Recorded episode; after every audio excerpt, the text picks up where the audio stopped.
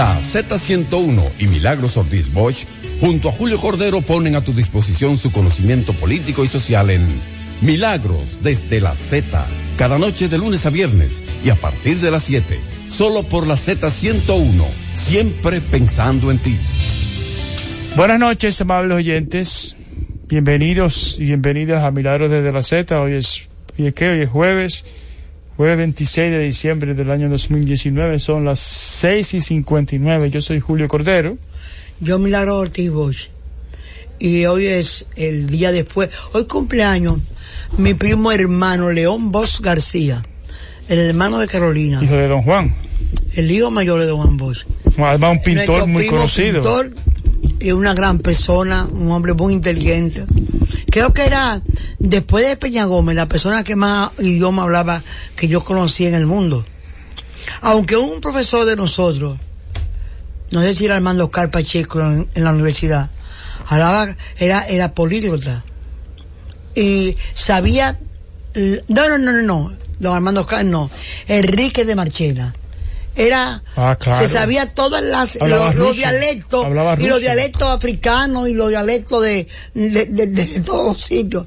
Aquello era una cosa descomunal. El papá de Enrique de Marchena y el abuelo de Enriquito, que fue el presidente de Azonadores, sí. Mira, pero lo de León era realmente una cosa también portentosa. Sí. Ahí se declara con esa vocación. León, donde quiera que estés, felicidades, muchos años de vida. Yo sé lo que tú cumples, él sabe lo que yo cumplo. Sabemos todo. Pero mire, doña, hoy un día lamentable, se murió de un infarto. Ay, qué don cosa. Carlos Esteban David. ¿Cuánto tiene que este país que agradecerle a ese investigador que no tuvo ningún temor de escribir e investigar? Ojalá pueda llamar a Tony Raful para que nos diga lo que piensa. Hoy hubiera cumplido 83 años. Sí. Habría que llamar a Tony Raful y para murió ver el día de Nochebuena, el mediodía. ¿Cómo? Se murió el día 24. El día de Nochebuena. Sí. El día de Nochebuena. Yo lo conocí porque él, junto a otro historiador también de origen español, eran los directores de una revista un poco esotérica que editaba Publicaciones Ahora, en la época en que yo trabajaba en Publicaciones Ahora, y por eso lo conocí. Inclusive hice un par de viajes con él. Era un investigador de nuestra historia, sí, de nuestras raíces, de los orígenes, sí, de los orígenes de la dominicanidad. Siendo un español, se dedicó hermosamente a esa rama de la... Yo lo conocí mucho porque era un gran amigo de Tony Raful, siempre era de los... Y fue un poco también un amigo de don Hugo Tolentino. Bueno, él era amigo de todos los intelectuales dominicanos y se le tenía mucho respeto. Y él se nacionalizó dominicano. Sí, también muchos años. Muchos años. Quizá estaba más aplatanado que todos que más. Sí. Exacto. Mire, doña, le tengo una buena noticia. El precio del oro se disparó el oro. Sí. Y subió por encima de la barrera de los 1.500. Sí. Cerró hoy jueves a 1.512,30. La onza Troy. Ese por un lado. Por el otro lado, el petróleo volvió y subió 61.64. Hay un optimismo mundial que está... por lo de China y Estados Unidos. No. China acaba de bajarle los impuestos a cerca de 800 productos. Pero eso de China y Estados Unidos está en el aire. ¿Qué no está en el aire? No está en el aire que en Estados Unidos se ha roto récord en compra. Ah, sí. Y el consumo ha vuelto, y entonces hay confianza. Aparte de es decir, ya pasó la temporada navideña de compra, estamos a 26 y la gente sigue comprando. Eso está en el New York Times de hoy. Entonces, ha sido muy, acuérdese que todo, notable. Eso es lo que mueve la economía de Estados Unidos, la compra, el comercio. Sí, vamos a hablar de Santo Domingo en ese sentido. Yo pienso que aquí el salario tan comprimido, de muy bajo el consumo, tiene alto el consumo para las clases medias, las clases altas, que tiene una acumulación, como tal y como indica la mala distribución de la riqueza. Pero en realidad, el bajo consumo de nuestro pueblo se debe al bajo salario, Julio. Al salario, sobre todo en el sector público, en el sector privado, donde quiera, el salario es muy bajo, Julio. Y eso crea un problema, inclusive a la misma empresa dominicana, porque un consumo adecuado o el crecimiento obliga a mejorar la producción, aumenta el movimiento de la liquidez de las empresas, ¿verdad? Con el exceso de ventas o con el aumento de las ventas, porque eso no será en el criterio que yo me estoy refiriendo. Pero también es el consumo elevado el que hace que se trate de mantener ese mercado, perfeccionando el producto, dándole mayor calidad, mejor tratamiento, mejor inversión a la calidad de ese producto. Y es lo que crea la posibilidad de abrir mercados por tener productos competitivos, productos que van al mercado, mejorados por el mercado interno, pueden dar el paso hacia el mercado externo. Y oyendo yo los programas que te comenté en estos días, desde Vega y de Pradel, realmente las remesas son más altas, aportan más a la sociedad dominicana que la producción de Zona Franca, que el turismo y que la venta de productos, la importación, la exportación de productos en la República Dominicana. Entonces, es muy importante que alguna vez en la República Dominicana, sin desmesurarse, sin dislocar la economía, pensar en que el consumo es una parte también importante de la planificación económica.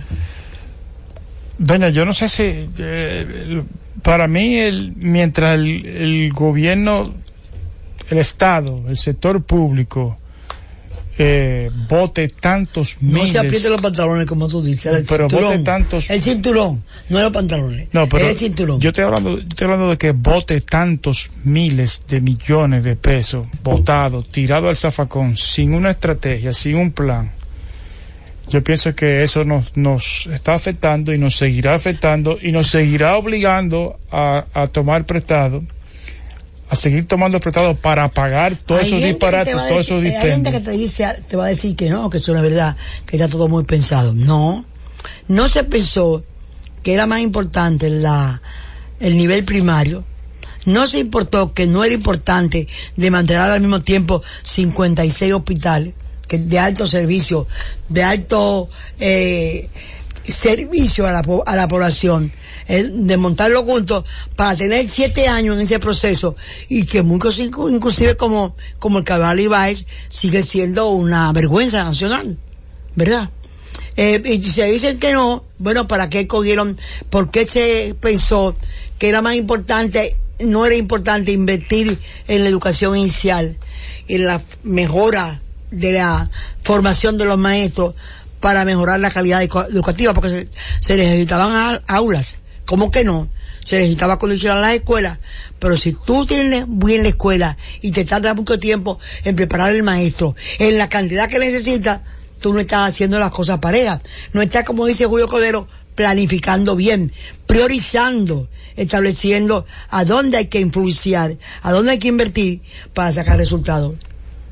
Efectivamente, y como cada vez que, cada jueves que José, por cierto que hoy José jueves, pero es Navidad, chicos. Exacto. Se merece un descanso. Además, lo sabíamos desde la semana pasada, pero cada vez que él analiza el presupuesto, se le da tanta importancia a la verdadera inversión. Es un estado clientelar que definitivamente uno tiene que cambiar, y ahí somos responsables los ciudadanos.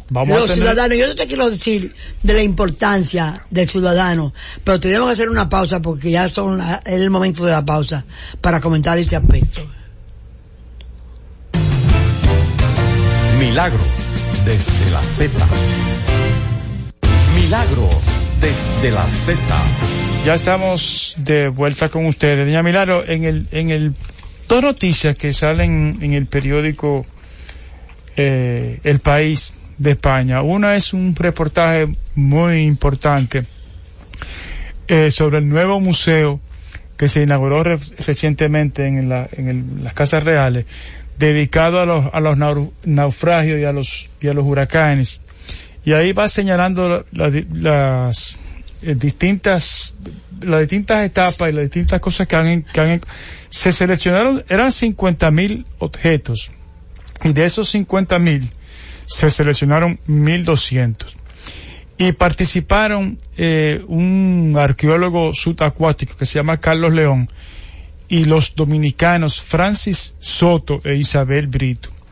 Y vamos a ver cómo encontramos a estas dos personas, para Francis Soto, aquí con nosotros, para entrevistarlos, sí, porque reconoce el país el trabajo. El país de España, el periódico, sí, reconoce el trabajo que ha hecho, que se ha hecho en el país, en República Dominicana. El Museo de las Casas Reales es el que dirige la señora Anita Y de Cura. Sí. Dice que es uno de los pocos museos dedicados a los naufragios, porque son de cosas que han encontrado. Pero la historia de esa época del descubrimiento está lleno de naufragios. Pero ya, fíjese esto. Ya por los tiempos y también por la guerra. Dice aquí que el galeón Nuestra Señora de la Pura y Limpia Concepción partió de Veracruz en 1641, cargado con 600 toneladas de producto de China, oro y plata en barros, lingotes y monedas. Un huracán hizo chocar la embarcación contra los arrecifes dominicanos. Se hundió el casco. La tripulación aterrada se refugió en el castillo de popa, pero no había suficiente espacio para 250 pasajeros. La mitad de ellos murió. El galeón se partió y se hundió a unos 15 metros de profundidad. La carga se perdió, provocando una de las mayores tragedias económicas de la corona en aquel siglo. Entonces, eso que fue encontrado, y son en varias etapas, empezaron a recoger en los años 70, y eso es el museo que está incluyendo. En el 68, y Jacques Cousteau, el famoso oceanógrafo francés, sí, organizó una expedición para encontrar uno de los barcos. Encontró 4 cañones y 2 anclas. Todo eso está en el Museo de las Casas Reales. Se dedicó en una época a buscar parte de eso con los hombres rana. Yo recuerdo haber tenido alguna moneda que él me regaló de una de esos galeones, sí. Es una... pero para que el país le dedique ese tiempo, tanto debe ser que el trabajo está hermosamente inclusive hecho. Yo pienso creo que todos debemos verlo, ¿verdad? Yo pienso que eso es hasta atractivo para el turismo. Y hoy recoge Diario Libre una noticia no muy buena de Frank Rainieri. No, la noticia no es muy buena para el sector turístico, y es que el nuevo gobierno de Argentina le ha puesto un impuesto a los pasajes, y cada año Argentina iba subiendo en el número de turistas. Inclusive, y se va a disminuir. Va a disminuir el turismo. Uno entiende que sí, porque ahora va a ser más caro. No es venir a la República Dominicana, es salir de Argentina. Exacto. No es contra la República Dominicana. No, es una consecuencia de Argentina. Yo te decía de Frank Rainieri porque no sé en qué periódico se había comentado de que él se había referido al decrecimiento que tuvo el turismo dominicano, como ha afectado al país. Y tú sabes que Rainieri, que un hombre no es alarmista, pero le gusta conservar la importancia del turismo. Es parte de su vida esencial, y estaba haciendo algún comentario al respecto, ¿verdad?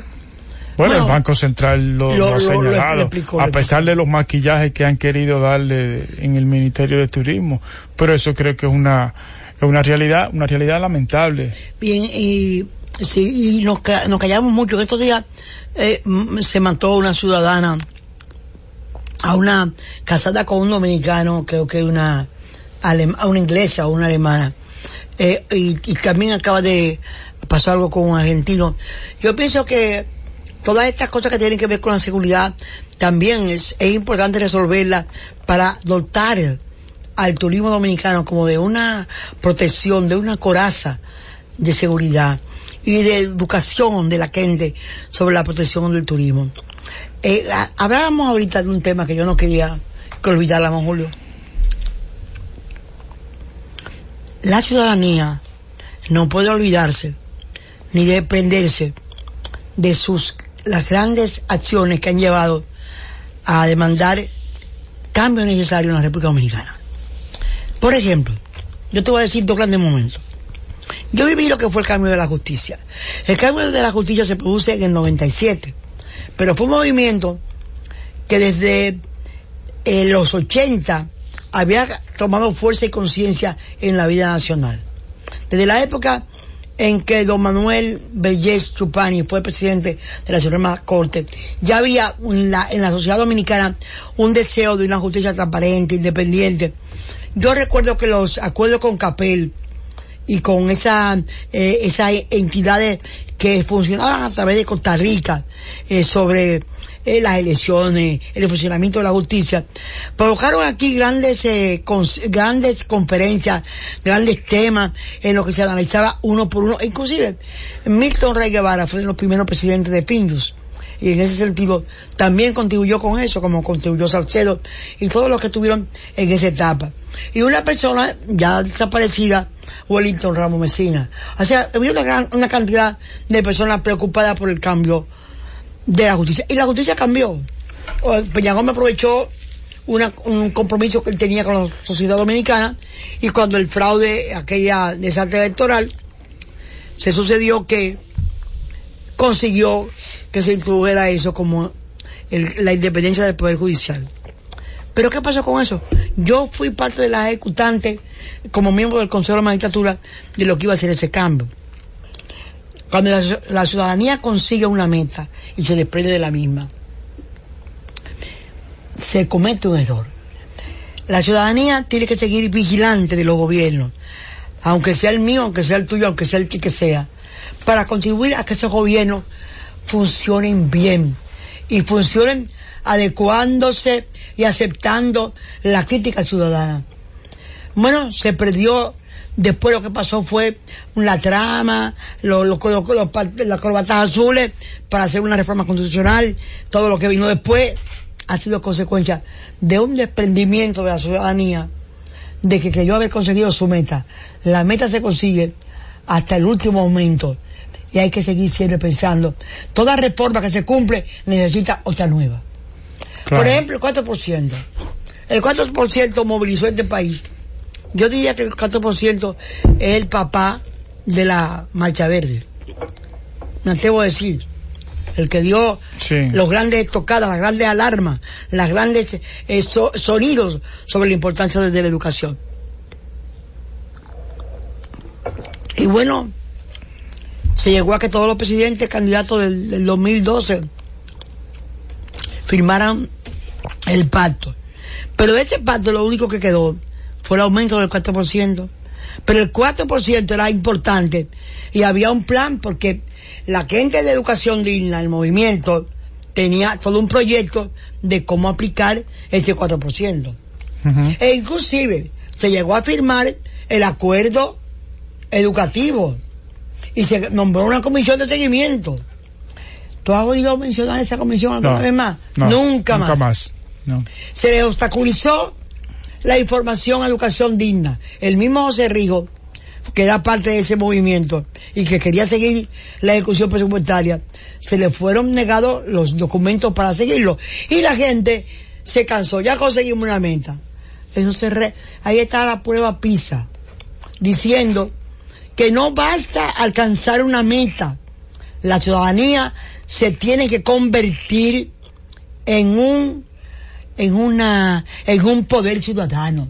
Tiene que darle continuidad, participar, incluirse. ¿Qué es incluirse? Oye, Julio, hay que ir a cada escuela, hay que tener ciudadanos que quieran tener el honor de darle seguimiento a cada una de esas obras, a cada una de esas acciones, en todas las áreas donde se va a hacer un cambio. Porque el cambio no es una palabra, cambié. El cambio es una actitud de transformación de la sociedad. Otro ejemplo. Aquí, a mí me consta que cuando subió el gobierno del doctor Leonel Fernández, los legisladores que éramos de otro partido, hicimos, le complacimos con 5 reformas tributarias para hacer el mismo esquema de seguirnos endeudando, presupuestos deficitarios. Entonces, cada reforma hay que darle seguimiento y hay que tener ciudadanos empoderados, tipo Santaella, tipo Esquea, o tipo de cualquier persona de cualquier calidad que esté dispuesto a darle seguimiento a la ejecución completa de un cambio. Porque este no es el año 63, el año en que la gente, un sector conservador y hasta productivo, se asustaba de la reforma que era el cambio social. ¿Sí? Eso era comunismo. Ahora eso no existe. Ahora lo que existe es globalización, competitividad, nicho de mercado, exportación, como diríamos, como dicen los europeos, premios al trabajo, al que respeta el trabajo justo, premio y trabajo al que lucha contra a favor del medio ambiente. Entonces, este momento que estamos viviendo los dominicanos es un momento de compromiso con el cambio, no de enfrentamiento. Del cambio nos beneficiamos todos. Ve acá, ¿tú crees que de la salud se beneficia la gente enferma que anda por la calle? No. Se enferma el dueño de una empresa porque frena el ausentismo. ¿Tú te piensas que el agua que nos llega y que tienen que pagar toda la gente con 100 pesos, 200 pesos para el agua de todos los días, perjudica a esa persona, pero también perjudica a la salud en general? Y la salud afectada afecta a la productividad. Hay que ver las ausencias en las clases. ¿Qué le cuesta al Estado la ausencia de un estudiante en términos de inversión que se deja de aplicar? Entonces, tenemos que pensar el cambio como un desafío de inteligencia muy grande en la que todos salimos beneficiados. La luz barata. Tener que apagar todas las plantas que tenemos cada empresa, cada familia, los inversores. Es una economía de recursos increíble. Es una ausencia de contaminación. ¿Y a quién beneficia eso? Desde luego, al pobre que tiene que prender en su casa una lámpara de gas o un inversor, pero también al que prende todos los días una fábrica para producir productos y venderlos. Entonces, la noción del cambio no es de derecha ni de izquierda, es de transformación de un país. Y eso es una cosa que tenemos, de la que tenemos que comenzar a educar a la gente, porque la aplicación correcta del presupuesto, ¿a quién beneficia? Al pueblo llano, pero también al que no le inventan impuestos para cubrir los déficits presupuestarios, al que le llega temprano la reparación de una calle, al que le llega pronto el acueducto, o a los niños que están naciendo con 240 mil dólares debajo del brazo. Debajo del brazo con una deuda. Dice don Bernardo. Así es la cosa, ¿verdad? Sí. Entonces, ese es un concepto que hay que difundir, que hay que explicar y que hay que hacer que llegue a la conciencia del dominicano, que el cambio es un compromiso de mejorar todos, los que tienen y los que no tienen. Desde luego que el vulnerable es el ser indispensable que necesita ser socorrido con urgencia, pero la planificación es hacerlo a donde más sensible se toca la inversión para hacer que se multiplique el bienestar de todos los dominicanos. Eso era importante. Doña Milagro, permítame devolverme un poco. Nosotros hace un ratico estábamos hablando de lo que había pasado con el turismo. Sí. Me escribe un amigo, dueño de un restaurante, uno de los restaurantes más importantes de la zona del este. Uh-huh. Uno de los más importantes y de los más lujosos. Y de los más exitosos. Sí. Y me dice, lo que está pasando aquí es terrible. Las ventas cayeron entre un 40 y un 45% a partir de mayo. De mayo hacia acá, que coincide con la campaña. Y es lo que él dice, hay un descuido, el gobierno no le puso atención al tema. El ministro está en campaña. El ministro está perdiendo el tiempo en programas de televisión, en el horario de trabajo. Acuérdese que aquí leímos una publicación, una entrevista que le hizo la revista Forbes, una revista que no es dominicana, a un especialista. Dijo: el gobierno dominicano no se está, en vez de ir en denegar lo que está pasando, debiera de contratar un especialista en manejo de crisis. También, pero no hicimos nada. También se tardaron mucho. La gente que del FBI de los Estados Unidos vinieron a hacer aquí verificaciones. Pero el FBI le da tres pitos, que somos nosotros. Somos nosotros los que teníamos que haber pagado la medicina del mundo, los investigadores del mundo, para mandarlo pronto al universo. Esa información. Bueno. Hacemos la pausa. Milagros desde la Z. Milagros desde la Z. Bueno, ¿estamos de regreso, Julio? Sí, señora. Sí. Hoy 26 de diciembre. Wow, se está acabando el año ya. Se está acabando el año, doña. Y viene un año interesantísimo. Un año. Bueno, los ciudadanos tendremos una oportunidad. Y un año que debemos cuidar. Yo creo que hay cosas que hay que facilitar. Si queremos llegar a un proceso electoral, como pedía el padre Masalles, por cierto, que estuvo pidiendo que nos dejara todos satisfechos el proceso, hay cosas que dependen de la Junta Central Electoral y que yo entiendo que en la medida de su posibilidad está intentando buscarle solución.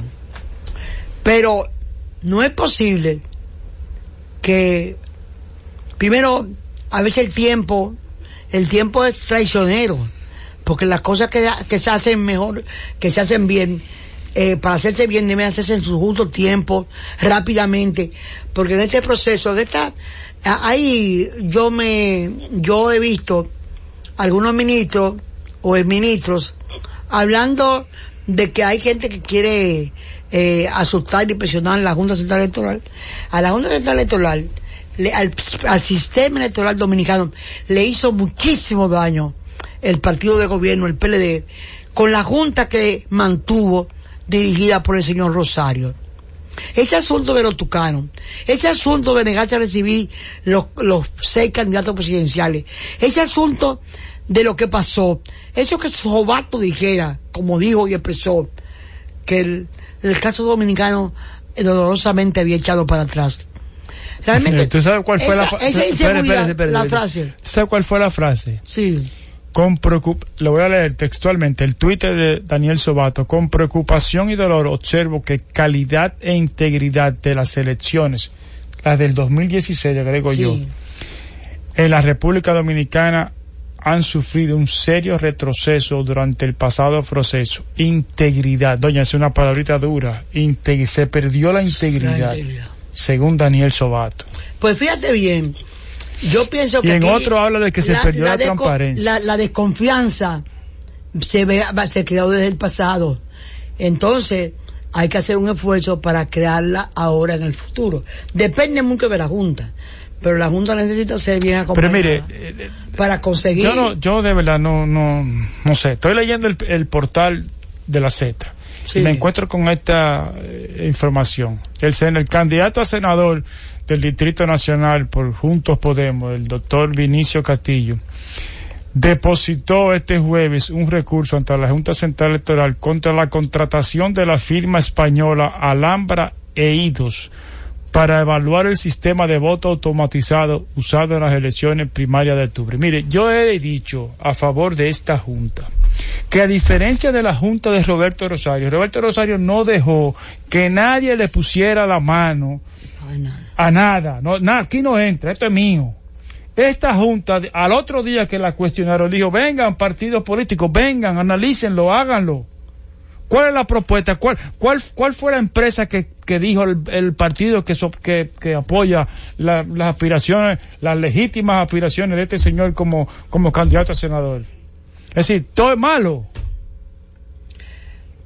Pero hay que ser oportuno, rápido, y saber que esas cosas se contestan por instancia también y por decisiones Pero me imagino yo, al someter...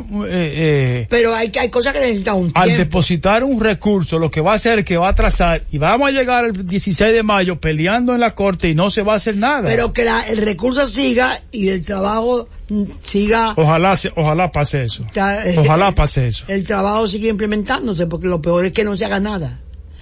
Es un poco de lo que pasó con la ley de partido político y la ley de la ley de régimen electoral. Yo estoy haciendo como yo fui parte en una primera etapa, yo fui presidente de la comisión, estoy haciendo un paquete para cada uno de los compañeros, inclusive para la segunda comisión que ya la presidió Salvador Ramos, para mandarle un historial hasta cada uno de lo que hicimos.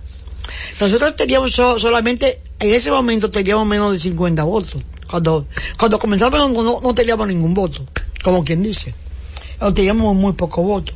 Y nosotros con todos esos pocos votos logramos hacer cosas que no se están aplicando que como uno quisiera. Por ejemplo, la compra de cédula.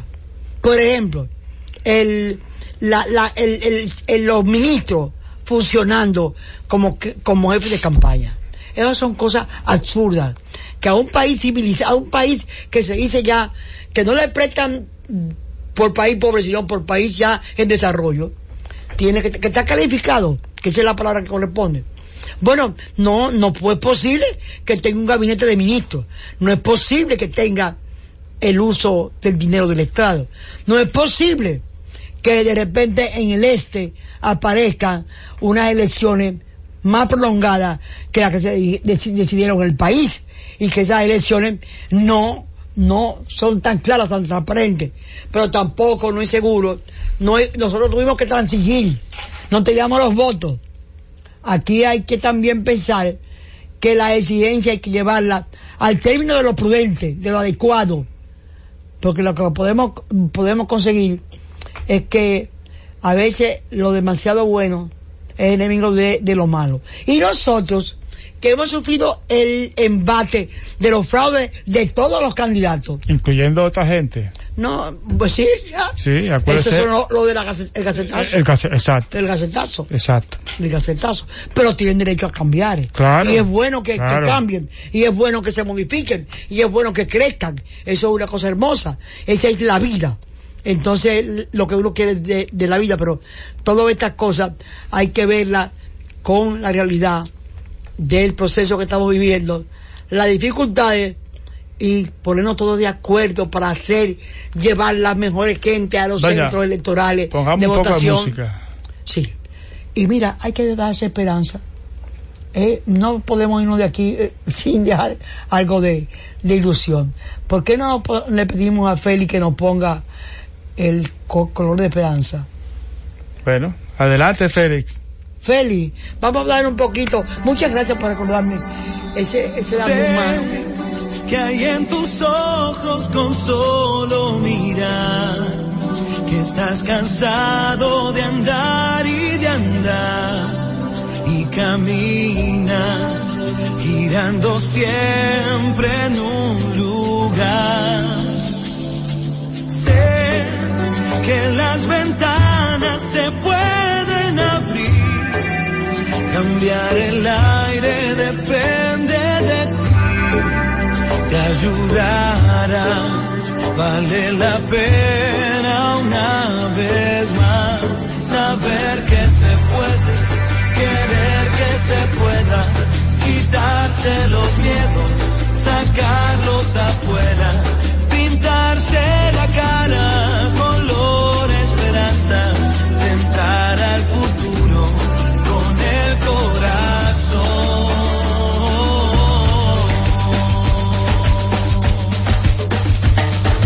Él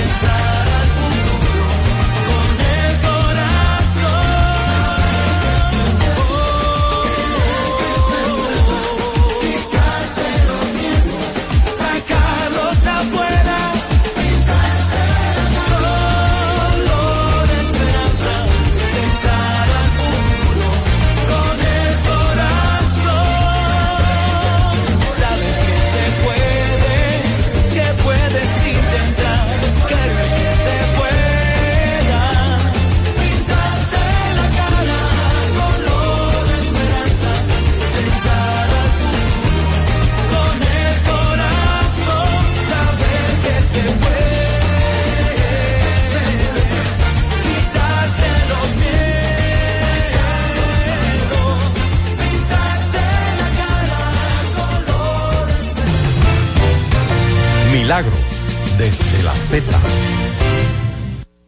Milagros desde la Z. Mira, Julio, te agradezco mucho que oyéramos una canción, esa bellísima canción que habla de esperanza, porque uno, a las cosas que uno quiere que cambien, no quiere que cambien para que sean, para que, por cambiar, sino para que el país sea mejor, para que tengamos un país de mejor empleo, de mejor calidad de formación, de salud, un país con las reglas establecidas para la producción, un país donde la pobreza, el ser un desvalido social, no sea un estigma de hambre, el agua sea un agua potable y que la inversión tenga la garantía de leyes. Los 55 mil millones de dólares que debemos sirvan para algo. ¿Cuánto? 55 mil. No, por ahí. No, ese es el... La deuda, estoy hablando de la deuda. ¿De dólares? De dólares, claro, de dólares. Y tenemos que tener inversores, plantas, etcétera. Pero mire, yo le dije que había dos noticias en el diario El País. Sí. Una era lo del museo y la otra es un reportaje, una noticia que me pareció interesante comentarla. Educación disruptiva para combatir la pobreza de aprendizaje en América Latina. Ese es el título. El título. Habla de educación, de la tecnología al servicio de la educación. El Banco Mundial tiene acuerdos con algunos países con problemas de aprendizaje, entre ellos la República Dominicana. Entonces, esta EdTech, tecnología para la educación, combina cobertura escolar y aprendizaje y muestra el porcentaje de niños que no pueden leer y comprender plenamente un texto a la edad de 10 años. Eso es más o menos lo que reveló la PISA, la OCDE, el Foro Económico Mundial. Entonces, y una misma investigación que hizo la Secretaría de Educación y que este ministro tuvo la valentía de publicar. Entonces, este estudio que del Banco Mundial sugiere que la tecnología utilizada con inteligencia no va a reemplazar el maestro, sino que va a ayudar a perfeccionar y a facilitar el trabajo que realizan los maestros. Y habla de la escasez de buenos profesores, no solamente en República Dominicana. No, es un estudio de América Latina. No son muchos países. No, pero... República Dominicana es uno de ellos. Pero habla como, por ejemplo, menciona Uruguay, donde los estudiantes tienen tabletas. Sí, hace tiempo. Pero donde hay un problema de educación también. Sí. No tan grave como el nuestro, obviamente, pero sí es un problema que... Porque la idea es competir con el primer mundo. Sí. Por lo menos esa es la visión de... Crecer. Exacto. Entonces, en Uruguay, que hay escasez de buenos profesores en educación inicial... Pues una manera que están haciendo los buenos, multiplicarlo, utilizando la tecnología y utilizando la educación virtual. Que como dice ahí... ¿Qué significa disruptivo? El choque. El choque. Yo busqué la palabra, la definición, y es... Le voy a decir la definición exacta, que produce una interrupción súbita de algo. Es un choque. Es un choque. Sí. Produce una interrupción súbita de algo. Hay una tendencia y esto viene y lo rompe. Un choque. Es como yo lo interpreto. Yo estoy leyendo la definición. Yo te he contado alguna vez de un caso que yo conocí. No voy a decir nombre, ni apellido, ni nada. De una familia donde dos niños... diferencia de 2 años, 3 años, entraron a la escuela en el momento en que se cambiaba hacia el método global. Uh-huh. Había antes P a papá, mi mamá, lo mío, eso era una cosa, pero se entra en el método global ya. Y a uno de los niños se le crea un choque porque lo agarraron los dos sistemas. Estaba en uno de los primeros cursos y al pasar al otro ya se encontró con el choque. Y se le trancó la comprensión, no dejó de leer. La madre, inteligente, se dio cuenta que se iban a crear una cisma entre el menor y el mayor, porque el menor entró en lo global de una vez, no tuvo choque, pero el mayor entró entre lo global y el método anterior y se le trancó la enseñanza. ¿Qué hizo esa madre tan inteligente?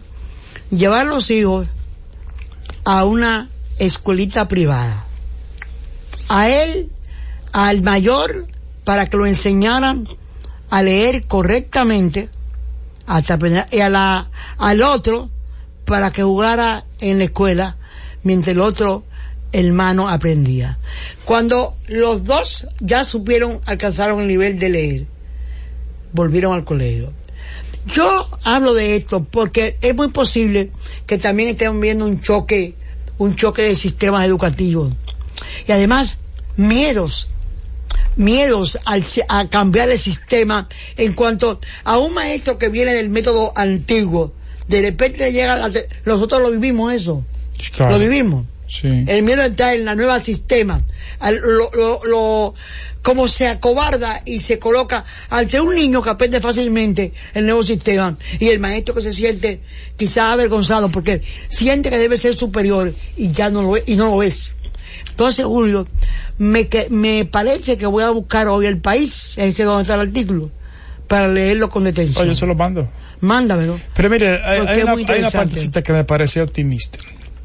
Dice esta información que el Banco Mundial participa y dice, utiliza la palabra intensamente en un diálogo estratégico y técnico con el Ministerio de Educación Dominicano, asociado con McGraw-Hill. Esa famosa... La McGraw-Hill es una casa editora. Sí. Y están implementando en múltiples proyectos pilotos para la incorporación de un software adaptativo para la enseñanza de matemática en 6º y 9º grado. Dice Juan Barón, se llama Juan Barón, por casualidad, uno de los especialistas del Banco Mundial, que está trabajando en el proyecto en República Dominicana. Pero vamos a buscar a Juan Barón e invitarlo a este programa. Bueno, vamos a hacer el Banco Mundial, sí. Porque hay cosas que hay que decirlas, porque son parte de la esperanza, son parte del cambio que el país necesita. Dice que lo que más le gusta de la tecnología adaptativa es que ayuda a los gobiernos a enfocarse plenamente en dos desafíos: el aprendizaje y el apoyo a los docentes. Es fundamental. Eso es correcto. Este tipo de enfoque no solo apoya el software adaptativo, sino también la gamificación o ludificación del aprendizaje, que hace más atractivo el contenido para las estudiantes. Hay una salida. Qué bueno que estamos nosotros en eso, y eso hay que averiguarlo y difundirlo, porque esas son cosas positivas. Ojalá apareciera el señor Juan Barón. O lo citamos a su plaza. Tiene una plaza aquí frente al obelisco. Sí. Eso me pareció una noticia, pero interesante, positiva, por lo menos una luz al final del túnel. Doña, este año no se puede acabar, aunque este no es el último programa del año. No, falta mañana. Mañana vamos a tener un programa muy interesante, histórico. Ay, qué libro. Sí. Lo estoy leyendo. Con dos profesores. Pero qué vertiente, porque es un enfoque sobre el papel del este, del suroeste, en la restauración. Tú sabes que la restauración casi siempre se vincula con Montecristi, con Santiago, con esos grandes momentos que fueron el inicio, la guerra restauradora. Y estos dos intelectuales, educadores, Miguel Ángel Díaz y Álvaro Camaño, hacen un enfoque de alguna parte importantísima de la restauración, que a lo mejor ha quedado un poco rezagada en la comprensión de los dominicanos, en el conocimiento de los dominicanos. Yo estuve comenzando a leer el libro, tengo que acabarlo de leer esta noche. Y sobre todo montañas que fueron parte vital de el asiento de la viuda. Eso está cerquitica, sí. Ahora con la circunvalar está muy cerca, está... Bueno, lo que pasa es que el este del país Primero que la influencia, pero eso vamos a hablar mañana, porque sí, si gastamos el tema ahora nos van a matar los dos. Pero la verdad es que en el este estaba la figura de Pero Santana, sí, del Santana, estaba el laterismo, y entonces ganar ahí, ganar a Santana. Pero va a ser un programa interesante, porque, sobre todo didáctico, porque aquí hay que restaurar muchas cosas. Muchas cosas. Vamos a ver. Cosas, pero y vamos a tocar un tema de la restauración. Pero yo lo que quería decir es que, haciendo la advertencia de que este no es el último programa de nosotros del año, todavía falta el lunes. Sí. Aparte de mañana, falta el lunes, pero una de sus canciones favoritas. Así.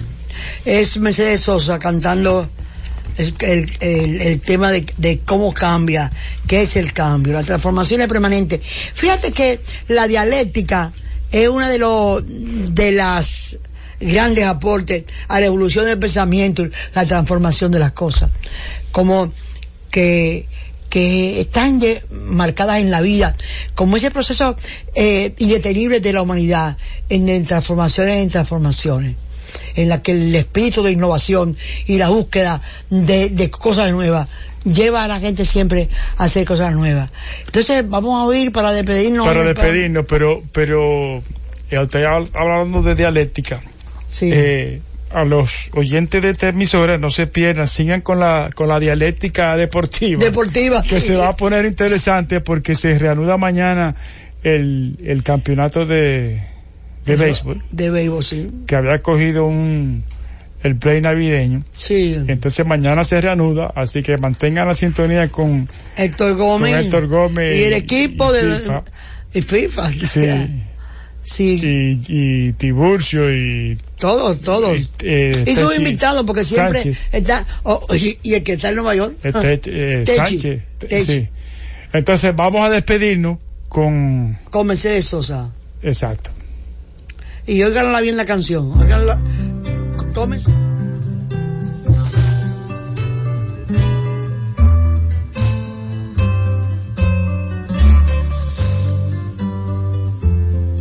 Cambia lo superficial, cambia también lo profundo, cambia el modo de pensar, cambia todo en este mundo, cambia el clima con los años, cambia el pastor su rebaño, y así como todo cambia, que yo cambie no es extraño.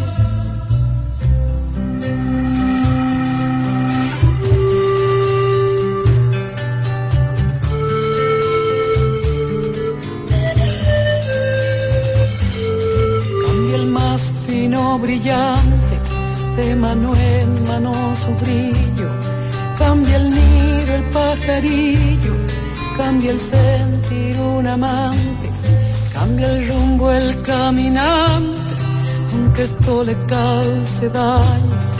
Y así como todo cambia, que yo cambie no es extraño. Cambia, todo cambia. Cambia, todo cambia.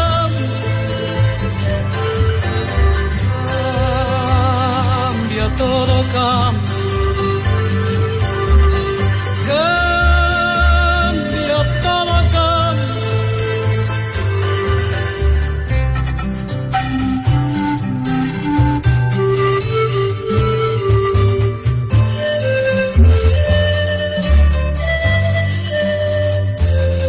Cambia el sol en su carrera cuando la noche subsiste, cambia la planta y se viste de verde la primavera, cambia el pelaje la fiera, cambia el cabello el anciano, y así como todo cambia, que yo cambie no es extraño.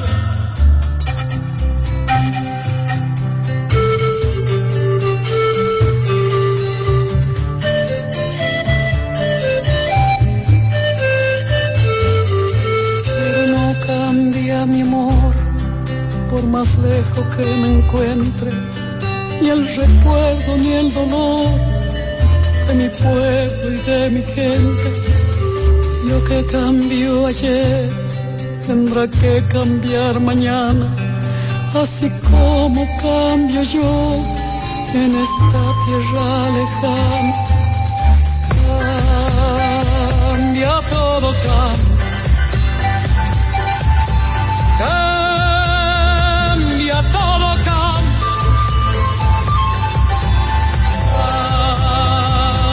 Todo cambia,